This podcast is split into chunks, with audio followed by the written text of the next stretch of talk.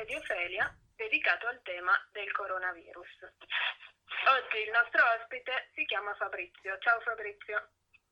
Ciao, ciao ragazzi, ciao a tutti. Dunque Fabrizio, iniziamo in questo modo. Presentati, dici quanti anni hai, cosa fai nella vita.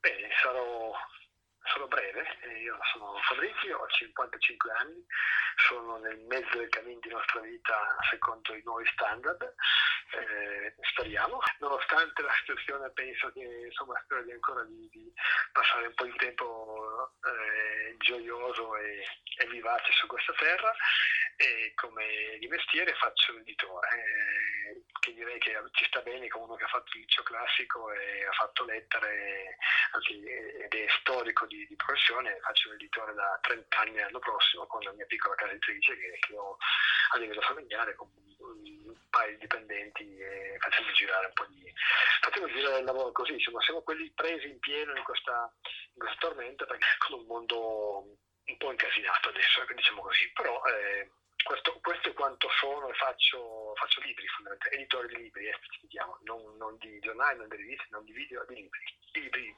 vecchio stile, di carta. Ecco, eh, come è cambiato proprio il lavoro, no? Come, adesso come riesci a fare una specie di lavoro da casa? Eh, riesci comunque a fare qualcosa o il tuo lavoro è uno di quelli che si è bloccati a causa dell'emergenza? Sul mio lavoro ho un impetto forte perché siamo una piccola impresa e che vive di consumo e di intrattenimento. Cioè noi in fondo non siamo molto diversi da, da quello che è un cinema o, un, o una libreria o un, un, bar, un caffè letterario, un, un un punto vendita di bibite sulla spiaggia, cioè noi in realtà interteniamo il tempo libero delle persone, cioè, la maggior parte della gente che, che si muove per, per, la città non sa neanche che esistiamo, non gli importerà dei nostri libri, come non importa di, di, di, di Caravaggio o della musica di Beethoven, cioè gli utenti della cultura come, come diciamo, oggetto di consumo della mente e del cuore sono veramente pochi.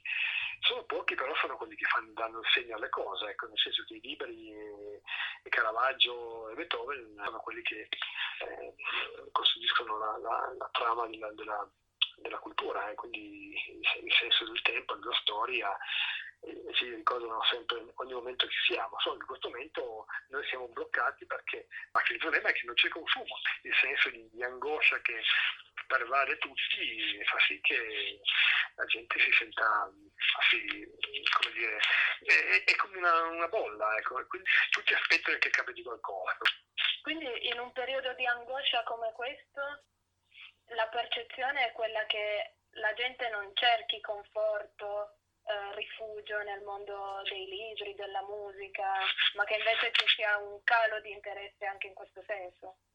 Ecco, se, se, se de- devo dirla tutta, eh, è, è, che il, il, libro in questo momento non è il principale eh, veicolo di, eh, di, cura. Il, il grosso, del, eh, il grosso del, del, dell'attenzione è, è nelle queste nuove modalità di, di fondamentalmente di, di, passaggio delle storie, parliamo sempre di storie, eh? alla fine sono storie, racconti, e nel, nel mondo internet, cioè nel, nel, in quelle che sono le serie, le serie tv, ma sono, sono modalità narrative che permettono di essere eh, usufruite a tutti i livelli della, della, percezione, visivo, uditivo e anche narrativo. Io sono un utente primario, io tutti i giorni leggo un po' e mi guardo eh, serie tv. È chiaro che la potenza visiva ha un certo impatto che insomma non è da poco, ecco, ed è in qualche modo più facile da, da, da da godersi che non quello del libro. Ecco. Il libro purtroppo è una modalità più silenziosa, è qualcosa che forse andava bene in un tempo in cui, per farvi un esempio che magari voi conoscete o qualcuno saprà, eh, che Moravia ebbe modo, di, di, eh, ebbe modo eh, quando aveva 20 anni fu rinchiuso una, eh, per la tubercolosi in in un, sanatorio e divorò centinaia di vive perché era da solo, senza famiglia, in un posto isolato. È chiaro che in quell'epoca da solo in un posto isolato negli anni 20 leggi.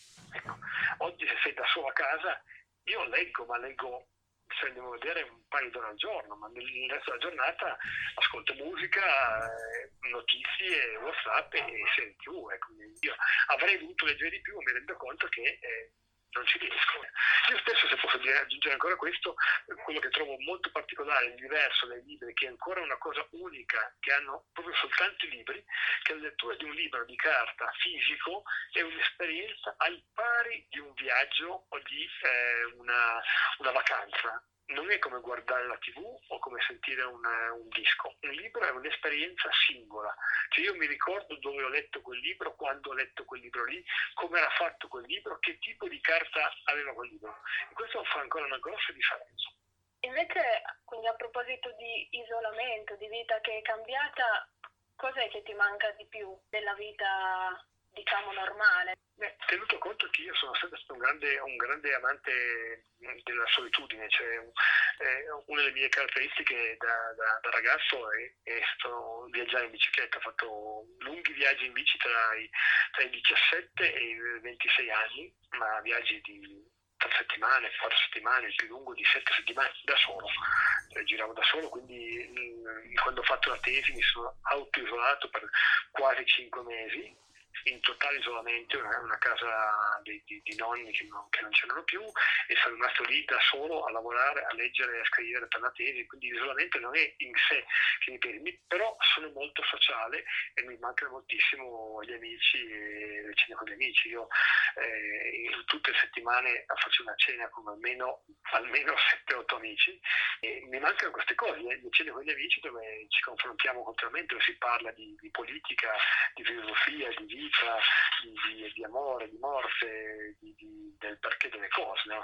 delle, che un, è, qualcosa che mi è rimasto dai tempi del liceo, in cui eh, il, bello, che mi, mi, mi, è ancora lì, tutto lì, del, di quegli anni era che ci trovavamo magari a, a fare una due giorni eh, d'estate, in 4-5 e si passava il tempo a, a, a, cercare di capire se aveva senso eh, consumare la vita per lavorare o, o pensare di, di, poter amare una donna per sempre, se era giusto o meno pensare di sposarsi e poi l'abbiamo fatto tutti, mentre noi siamo separati e ancora adesso si chiedono se potevamo fare qualcosa, abbiamo sbagliato, se, sia possibile vivere con una persona tutta la vita, eh, se Anna Karenina era meglio di, di Madame Bovary, se, se, se aveva ragione Dostoevsky, Dente Castillo che devi sempre pagare la tua colpa, insomma e, e rimane, i discorsi rimangono quelli, cioè, siamo lì a chiederci come Vasco Rossi che, che, senso ha questa vita, anche se questa vita un senso non ce l'ha, insomma. E un po questo, questo, mi manca parecchio, perché poi lo facciamo via video chat, eh, ci telefoniamo tantissimi messaggi, però eh, la differenza di essere a, a trovarsi a mezzanotte con un bicchiere ancora da finire di, di, di, di prosecco è, è diverso. Ecco, il punto in cui la vita vera emerge è, è quando hai bevuto con un amico, insomma, quello è proprio un, un punto che eh, mi piace molto pensare di, che questo tornerà. E invece, eh, guardando al lato positivo, qualcosa che hai, hai, imparato, qualcosa che ti è piaciuto, no? Perché poi anche in un periodo difficile come questo uno riesce sempre a trarne magari qualche insegnamento, qualcosa di positivo, ecco, che ti, che ti porterai quando si tornerà alla normalità o alla normalità, tra virgolette. Eh, beh, guarda, eh, questa è una, una, è, una bella, è una, bella, cosa perché io in realtà penso che ci sia molto di positivo in questo, in questo momento di, di, una guerra. Ecco, il senso delle storie che leggi, la gente che camminava nella neve, che quelli sentivano tutti veramente uno, cioè tutti avevano il senso di essere, anche se erano sconosciuti, eh, avevano il senso di essere tutti, veramente tutti, tutti parte di una grande eh, umanità dolente, sofferente, disperata, che voleva fondamentalmente tornare a casa. E questo è un aspetto che in fondo è molto bello. Io eh, ho, ho, scritto questa cosa a, a questi amici dicendo che, dicendo che eh, una frase molto, me lo dico molto semplice perché l'ho, l'ho scritta in cinque righe e ho un'idea eh, amici, sapete cosa vi dico? Finiremo per rimpiangere questo periodo, la vita mancante tutti insieme, il senso di un destino comune. Dopo le nostre battaglie torneranno ad essere solitarie, individuali e nessuno saprà sentirà quella dell'altro, come negli anni trascorsi fino a ieri. Ognuno combattere la sua pensando che l'amico, il conoscente o il vicino, lui sì fosse felice, mentre noi andava sempre un po', magari troppo, diverso da attese e desideri. Ecco, il senso che in questo momento l'idea che siamo tutti a casa, siamo tutti costretti, questa idea di, di, una, di una solitudine imposta e non cercata, però ci rende in qualche modo veramente fratelli in armi, no?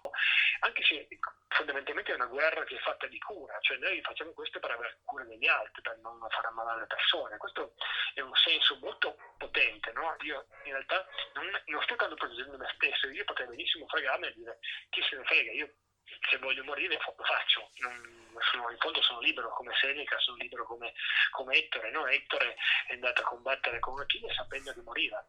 E, però era il suo era il senso, l'ha fatto.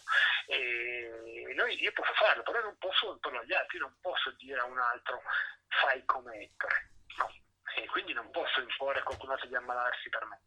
E in questo senso eh, c'è un, qualcosa che è, è positivo. Io in qualche modo sto facendo qualcosa per tutti gli altri, sto camminando con i miei, miei fratelli nella neve. Ecco. Questa è una cosa che può darsi che mi mancherà. Nel dopoguerra c'è un senso di grande solitudine di, e di, come dire, di, di, sconfitta, molto più che nella, nella, durante la guerra, in cui davvero sentirsi una, una, barca comune di un destino cattivo, un destino feroce, però ti dava un senso, no? un, senso, il fatto di, di avere questa, questa forza vitale, ecco, che in qualche modo ogni telefonata, ogni telefonata si conclude, dai, ci sentiamo domani, dai, è, un, è bello, è, è, la solidarietà, quel senso di io so cosa tu provi perché lo provi come lo provo io. Ecco. Questa è una, una parte bella di, di, di questa esperienza. Grazie. Luca, vuoi aggiungere qualcosa? No, penso che Fabrizio sia stato esaustivo, cioè ha, ha, spiegato bene tutto ed è stato molto interessante ascoltarlo e, e speriamo quindi che questa, questa, solidarietà rimanga anche quando poi il, l'emergenza sarà finita, quando non saremo più costretti alla solitudine. Questo è l'augurio che, che ci lasciamo. Grazie mille allora per il Grazie tempo. Mille. Grazie a voi allora, intanto e buon lavoro.